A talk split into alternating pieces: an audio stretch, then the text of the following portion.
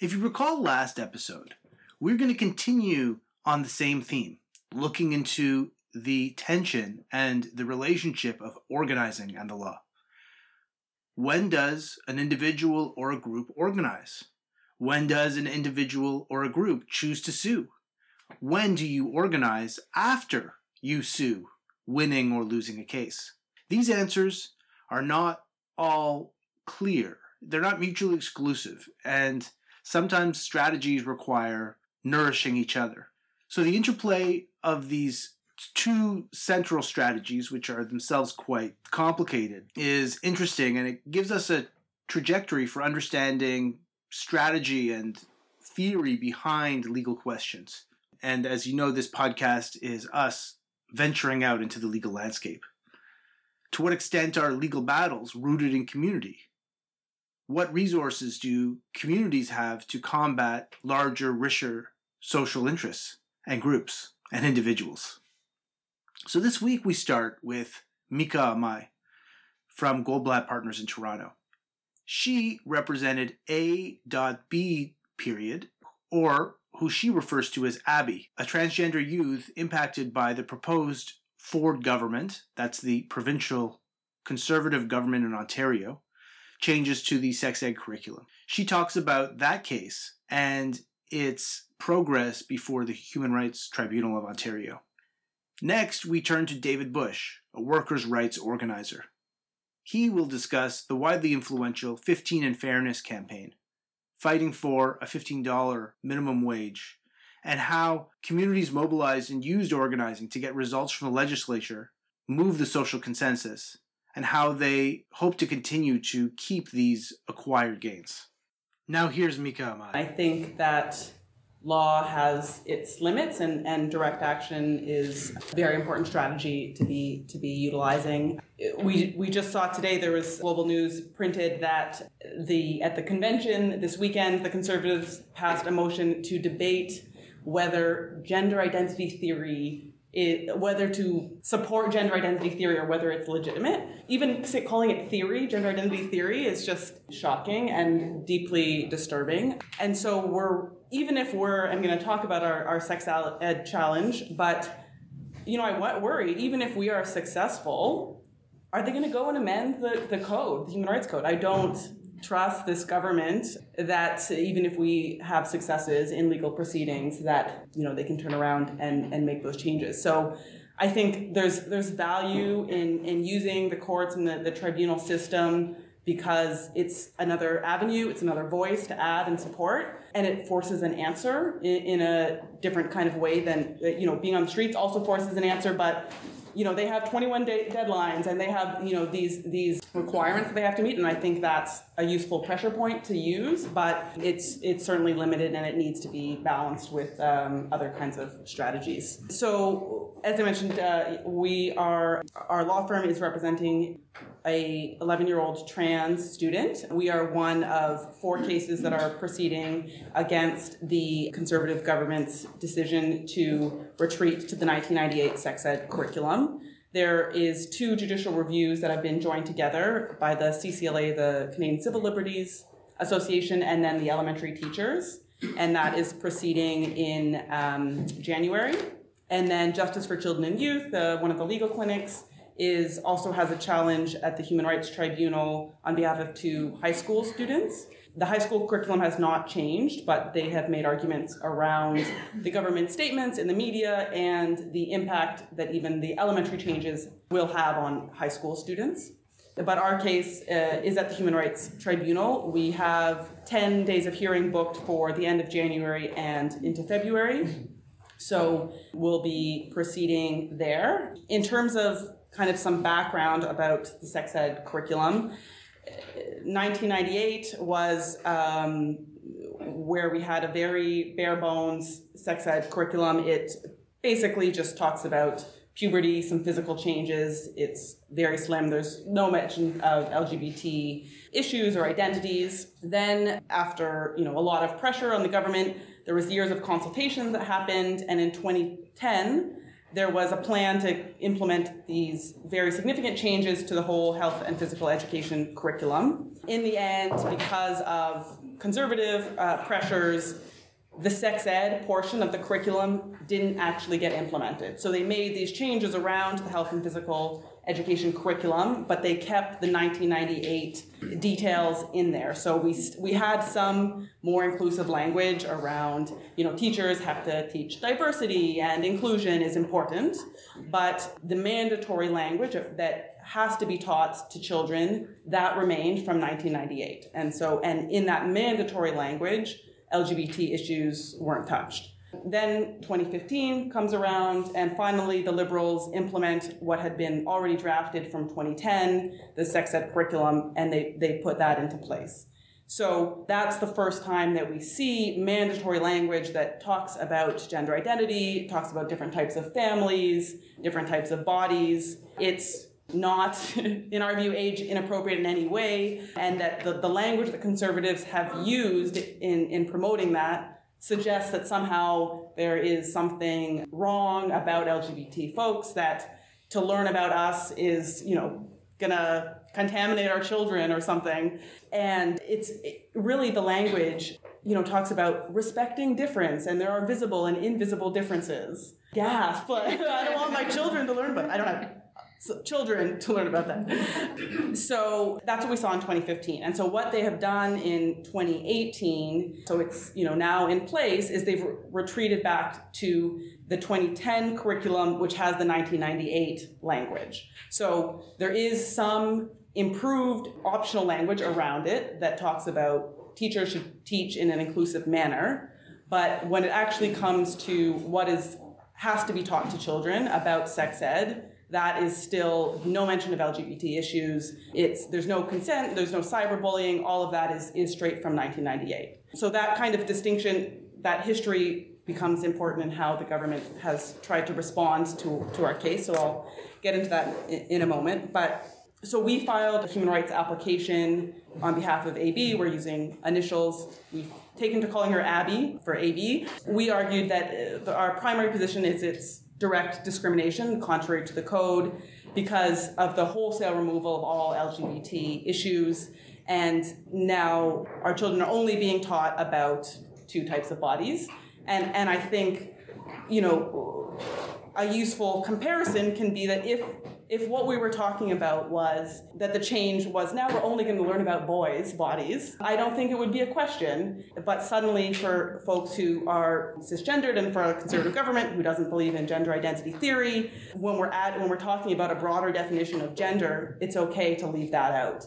So, so that's our, our primary position is that on its face it is discriminatory, but our alternative argument is that it's constructive discrimination that even though there isn't anything explicit that says, you know, being gay is wrong, that the impact of the changes will have an adverse impact on LGBT students.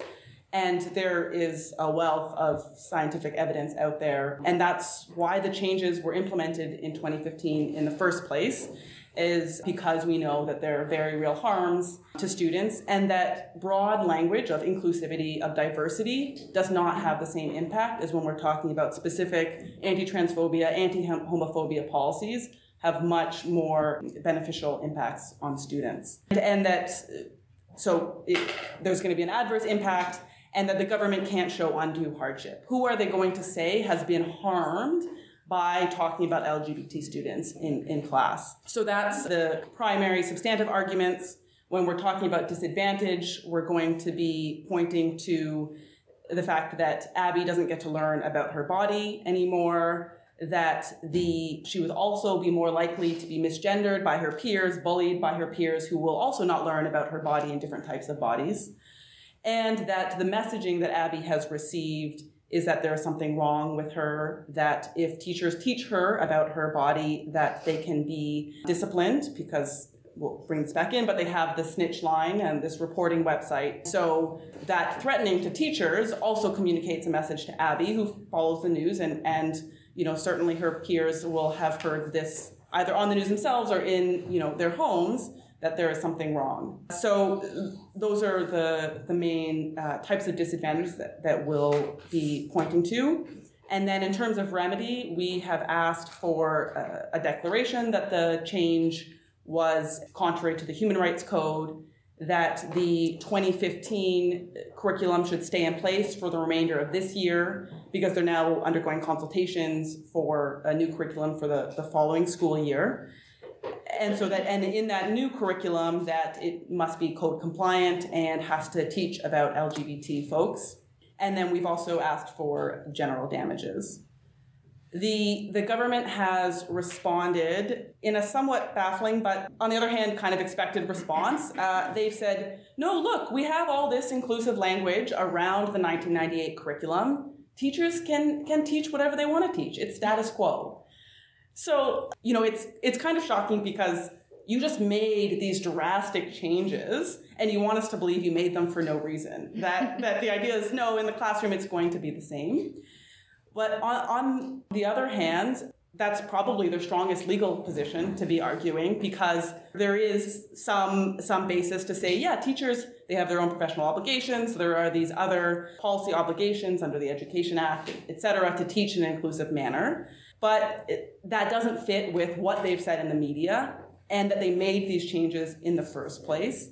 And that the changes they have made they're not they're not random. They're very deliberate. And so even in the even though there is you know now this optional language that's somewhat more inclusive they've also taken out mentions of lgbt folks in the optional teacher prompts. Hmm. So you know there was this whole section that talks about gender identity and that's just supposed to help teachers you know explain this concept to their students. And they've taken out that example out of, out of the, the language. So it's not some kind of haphazard arbitrary changes. They're, they're very intentional. And so we think you know we're hoping to really emphasize that at the tribunal and show how there's to, to question this argument that no no teachers can still teach however they want. The other thing that, that we will be pointing to is the snitch line and to say that if that was really the case, then if the government was going, you know, they've kind of twisted their words since and said, no, this is just a consultation process. It's, but if that was the case, you know, they would they would then, along with saying, if you have concerns, they would say, but teachers still need to teach in line with the code. They would kind of offer reassuring statements, but they haven't done that. They've just said, you know, this is age inappropriate. We want to develop appropriate curriculum. If you have concerns, here's our website, here's Ontario College of Teachers website. These are the different levers that you can pull in order to, to report your teacher. And we're not seeing any kind of reassuring language along with that. The other uh, position that the government has made is that our remedy is overbroad, that what we are effectively a- asking for is mandamus to say this, not only that this is code non-compliant, but you have to teach the 2015 curriculum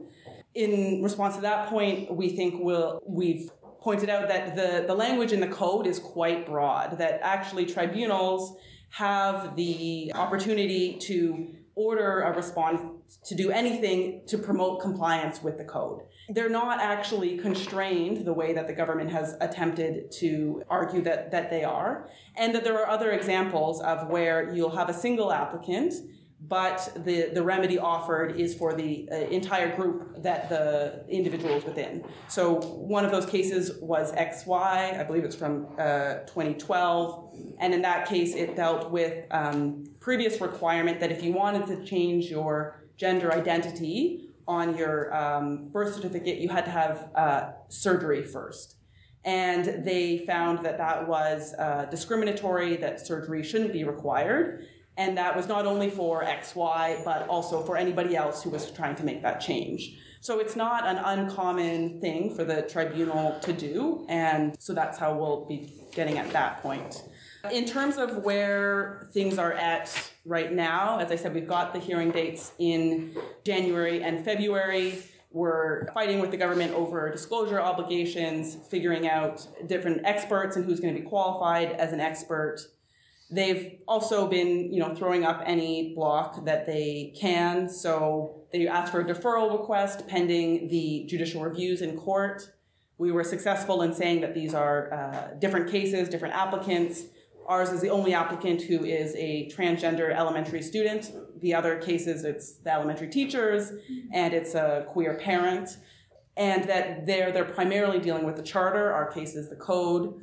And so even if a, a decision is reached that's positive in terms of the curriculum in court, that there would still be issues left to deal with at the tribunal because we have a, a different applicant. So we've been able to proceed that cross that hurdle. They're also just throwing up other roadblocks, saying trying to strike out sections of the reply. We've been successful in, in showing that they were not new issues. So that's kind of I think that's the about where we're at right now. Yeah.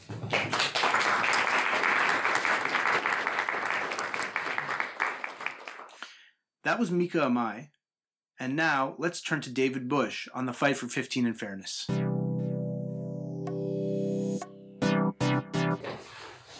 Okay, so I'm going to talk about the Fight for 15 campaign, but I'm not going to do that justice in 15 minutes. So I'm just going to talk a little about some of the goals of that campaign and then what I think are some of the key lessons going forward under the current context. So that campaign, as many of you may know, was launched in April 2015 in response to the Changing Workplaces review that was put forward by the Liberal government in January of that year. Now, where the Changing Workplaces review came from was it was a concession, a throwaway concession by the Liberals in response to the Fair Wages Now campaign, which was advocating for a $14 minimum wage and really pushing uh, on issues of precarious work. Um, so that campaign in 2013, 2014 won a minimum wage increase from 10.25 to $11. They won indexation, which we still have, and it also won the promise of a changing workplaces review. Obviously, this is a, a liberal tactic of like, okay, this is just you can have this review, it's going to go nowhere. See you later. And so this campaign was relaunched uh, the, as the Fight for 15 and Fairness campaign in April of that year.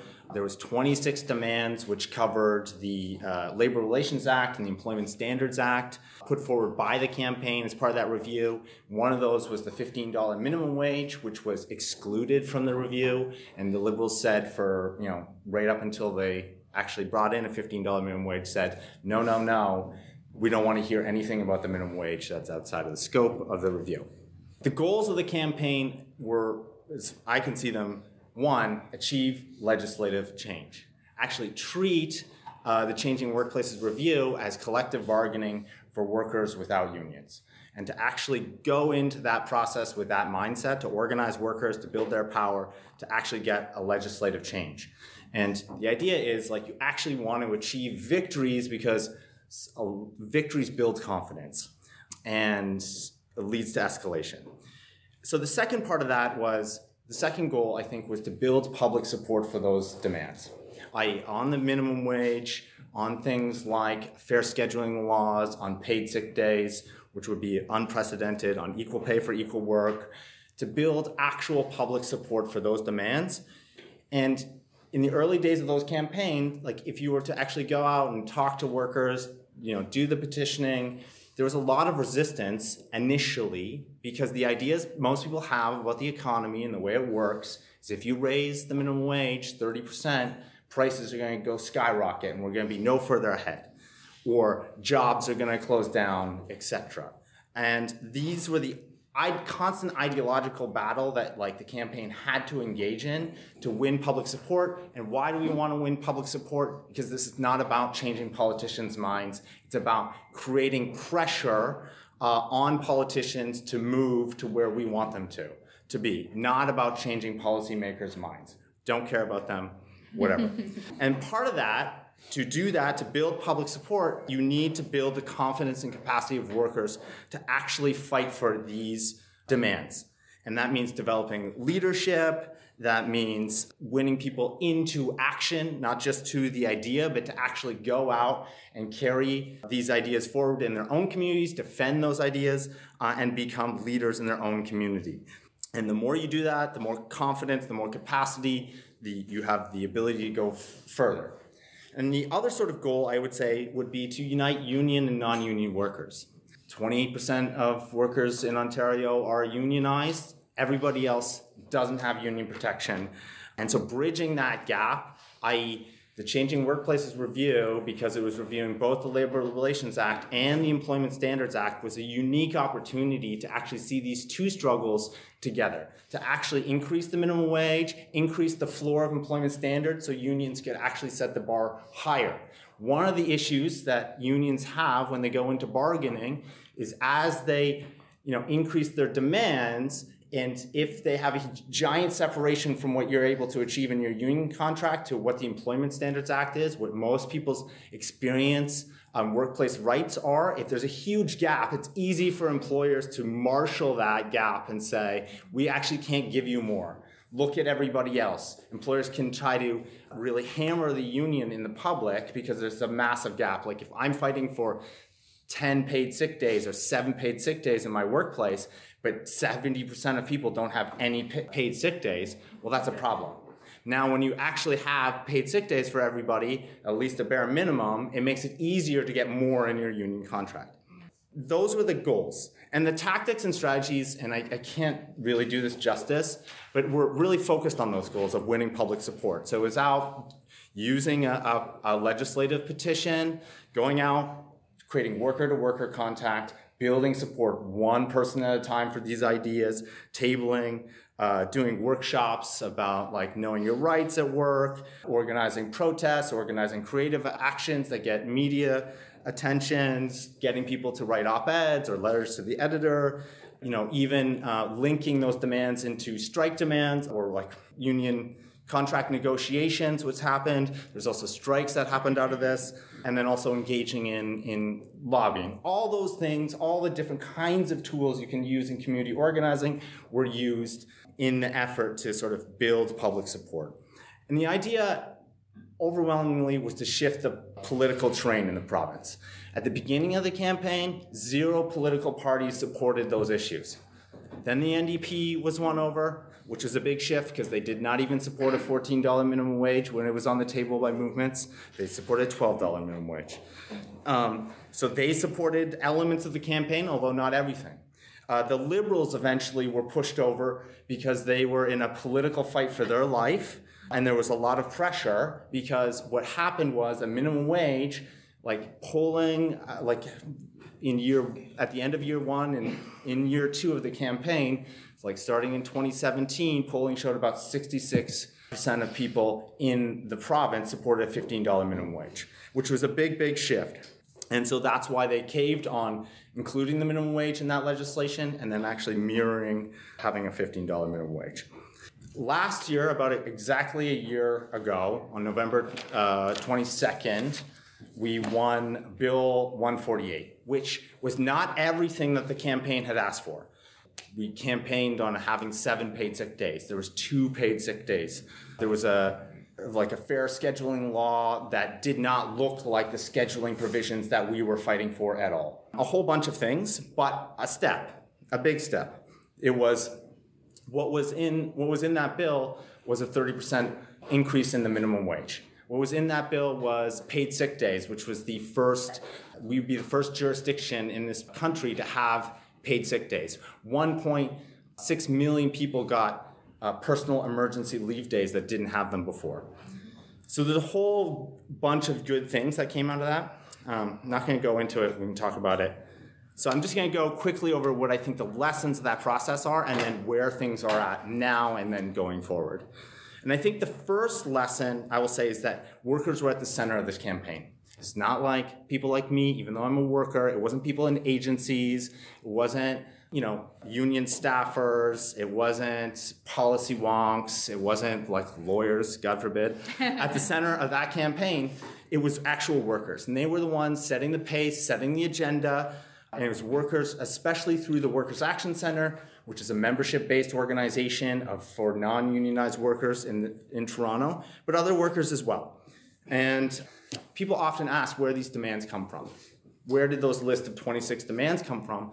That was workers uh, reflecting workers' experience and workers setting those demands for many months around the Workers' Action Center and saying, you know, we want to have demands that are bold enough to inspire people to fight, big enough that we actually get out of our seats and people in our communities will also get out of their seats and actually fight for. This is real substantive change, but also realistic enough where we know we can actually achieve some victories.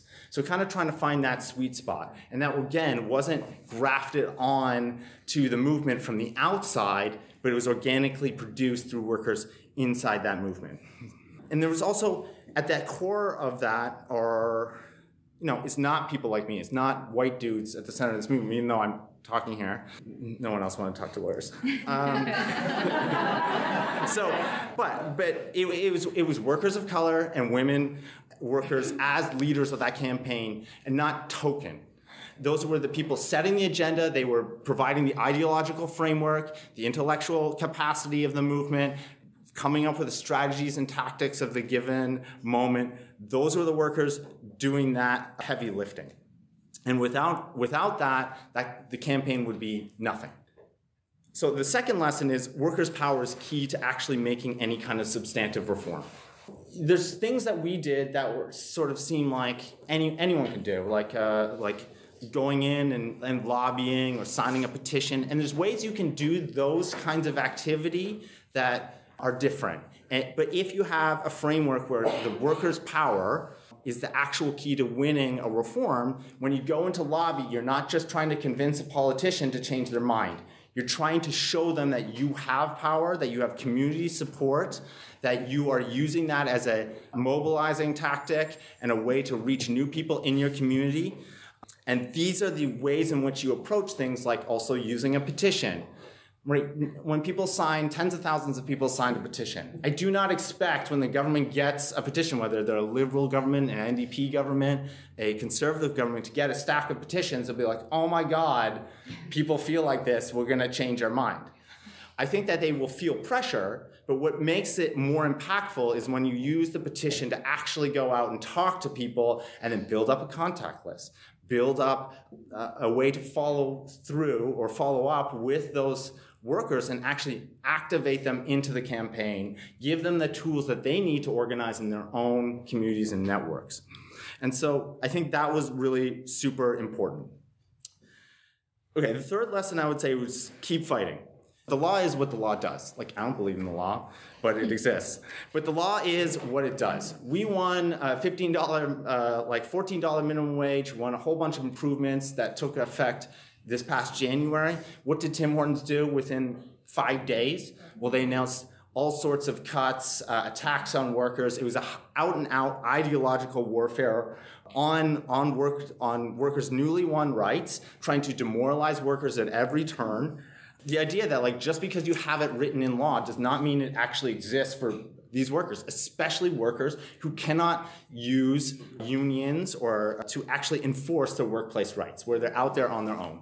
That means you actually have to keep organizing and you need to be able to enforce your victories. Otherwise, you can't actually defend them in the long term and you can't actually go for more. If we can't defend the things that we won from being from going from written law to actually being utilized, then there's no way we can get more. And so the Tim Hortons required a massive response. It was uh, lots of protests. We organized multiple provincial, even national days of action to push back on Tim Hortons, to make them an example, to make them an example for other employers. Like, if you fuck with workers on this scale, we're gonna uh, sorry, I shouldn't. uh, yeah, we're going. We're going to show you, and we're going to make you deeply unpopular. So my my mom is is a conservative Tory. She lives in a Tory riding, Jim Wilson, her his riding, and uh, my mom is so she's like whatever Tory.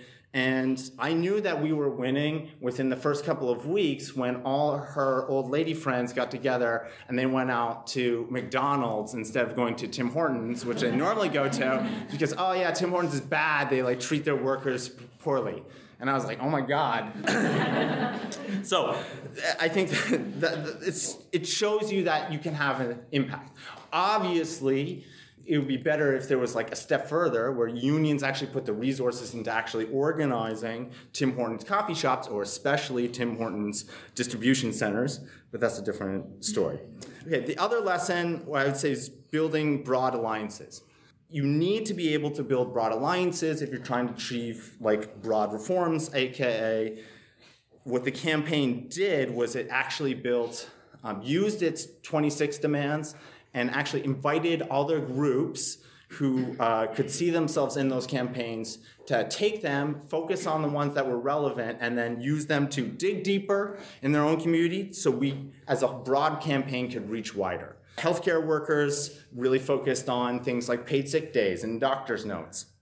And so the Decent Work and Health Network was formed and used the campaign demands that were relevant to them to build a wide network within the healthcare community that has been extremely important, especially now as uh, Doug Ford is trying to roll back paid sick days.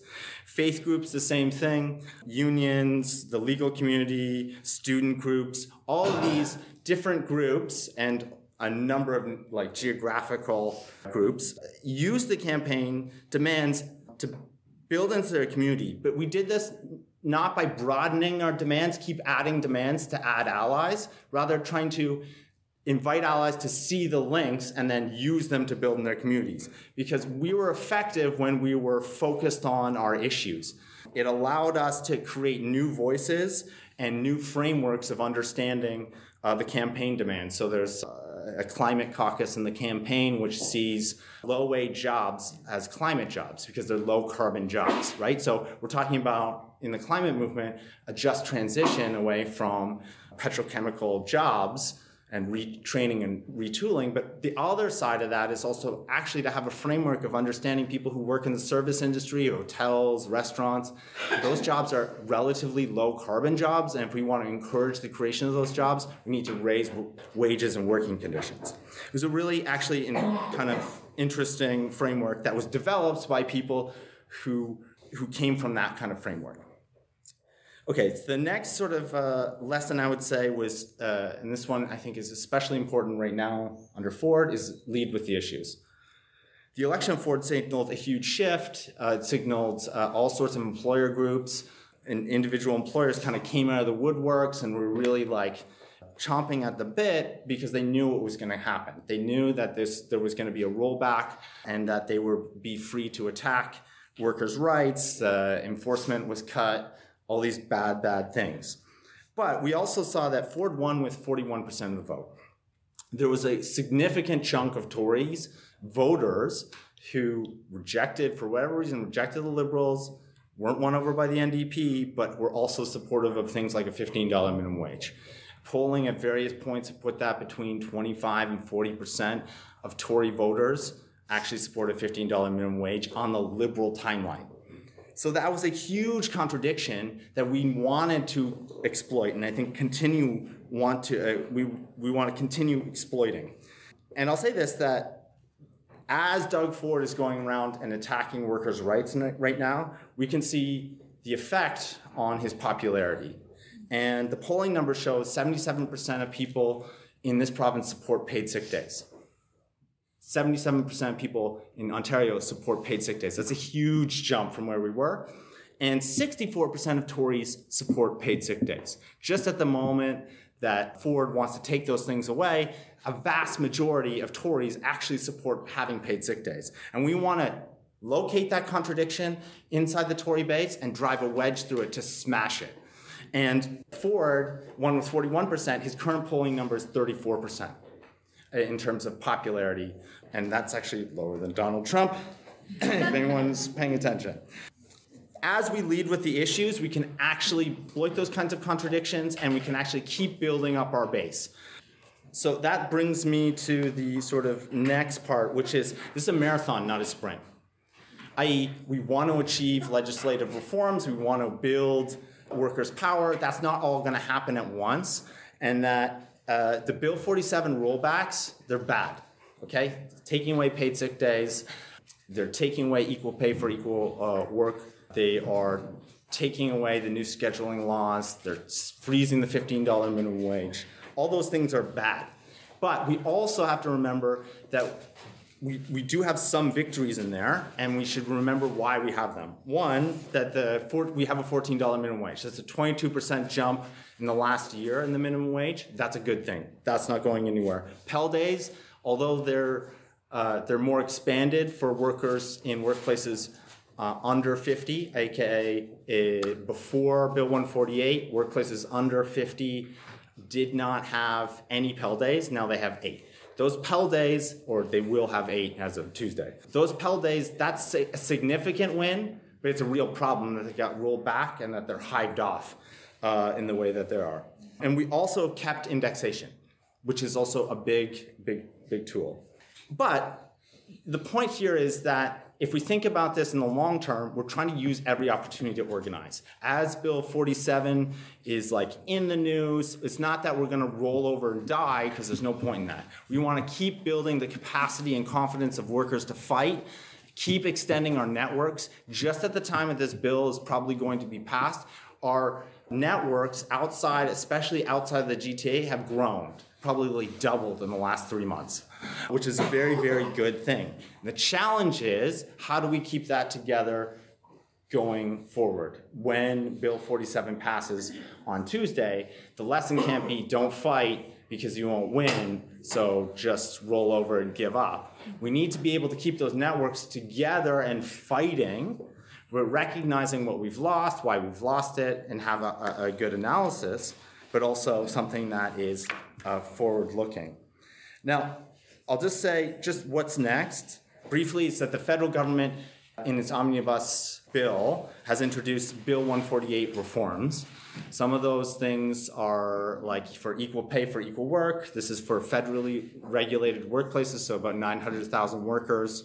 Equal pay for equal work, three paid sick days, so the three paid PEL days, and there also has uh, a 10 month review on the $15 minimum wage. Now, why is that important? That's important, be, I mean, for the workers in federally regulated sectors, that's important. But it's also important because it extends the amount of people impacted right across the country, so it makes it more extensive. We now have every province but one has a Fight for 15 campaign in it and that one is the like most useless province, PEI.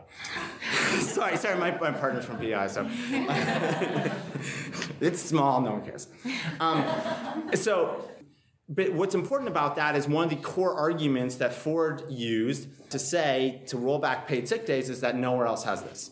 Well, now everywhere else has this, and it's a good launching point to actually keep fighting for uh, things like paid sick days and also to make sure all those same issues are election issues come the federal election next October. So we have openings to do that.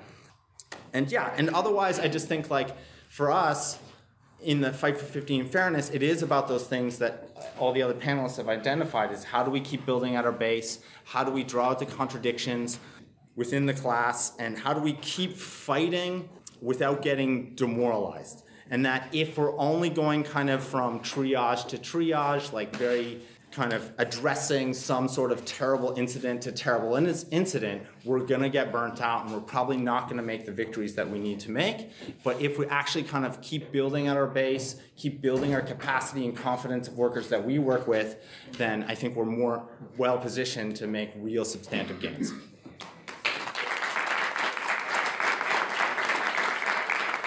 So now we have heard four different takes on strategies to advance social justice struggles. The two today, the two in episode 1. These strategies using organizing and or legal avenues. And what I can tell you is that there are updates on all of these stories. We hope to check in with some of these guests at the end of this season and give you an update on safe injection sites in Moss Park, the social benefits regime in Ontario, Abby's rights before the Human Rights Tribunal and what is the situation for workers' rights in the province. I'll give you a preview. Things don't look great, but that's why we organize and that's why we agitate and litigate. But more broadly, for movement lawyers and community members, how do we think about these questions? And what do they mean for social advancement? One can say that organizing is a a thing of intrinsic value, consciousness raising. But I do think that law, for me at least, is a means to an end, to try to achieve the end of social advancement. I think there's a fear that too many satellite activists or satellite lawyers parachute into these movements, not paying homage to those who have come before, what struggles exist, and the nuances of particular communities. And I think what is needed and what we can hopefully build towards is a movement centered lawyering model that puts primacy on stories and struggles in order to achieve social change. So that's today's episode of Jured. If you recall, that's the name of this podcast J U R hyphen E D. You can follow us on Twitter, J U R underscore E D. Feel free to follow us also on your preferred podcast distribution network. We're on most of them. Reviews obviously help on Apple Podcasts, but I'm saying that because basically they say that on many other podcasts. I actually don't know if it helps or not. We have lots of other exciting material coming to you in the coming months. And, well, I'm excited, and you should be too. So stick around, and until next time.